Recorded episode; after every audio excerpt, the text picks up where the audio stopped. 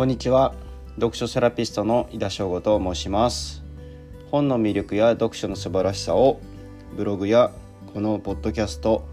読書会を通して伝えています。今回紹介する本はジェーン・スーさんの生きるとか死ぬとか父親とかという一冊になります。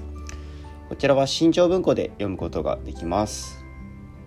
えっと、2022年の9月に私は北海道砂川市にある岩田書店というところを訪ねましてその際に購入をしました、えっと、ジェーン・スーさんのことは私は存じ上げていなかったんですけども、えっと、想定とタイトルに惹かれて購入をいたしました。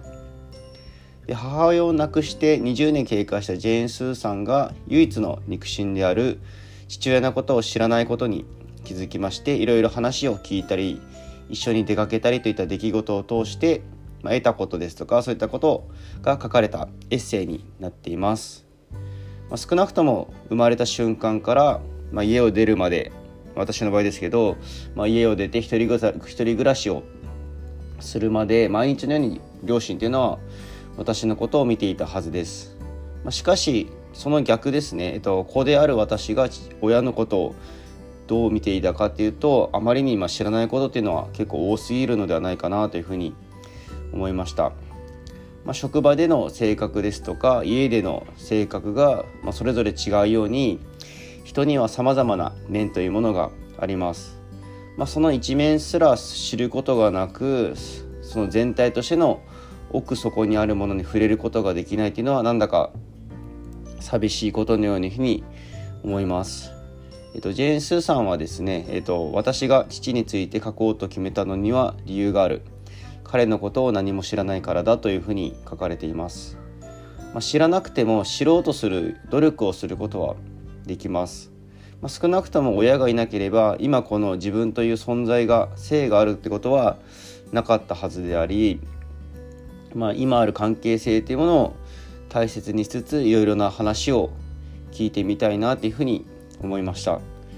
ジェーン・スーさんのお母様がですね生前結婚について書かれてたところが印象的でした、えっと、171ページに書かれているんですけども、えっと、その人のことが死ぬほど好きだったという記憶とお金があれば結婚は続くのよというふうに書かれていました。結構このお話の中では、えっと、お金の問題っていうのは結構出てくるので、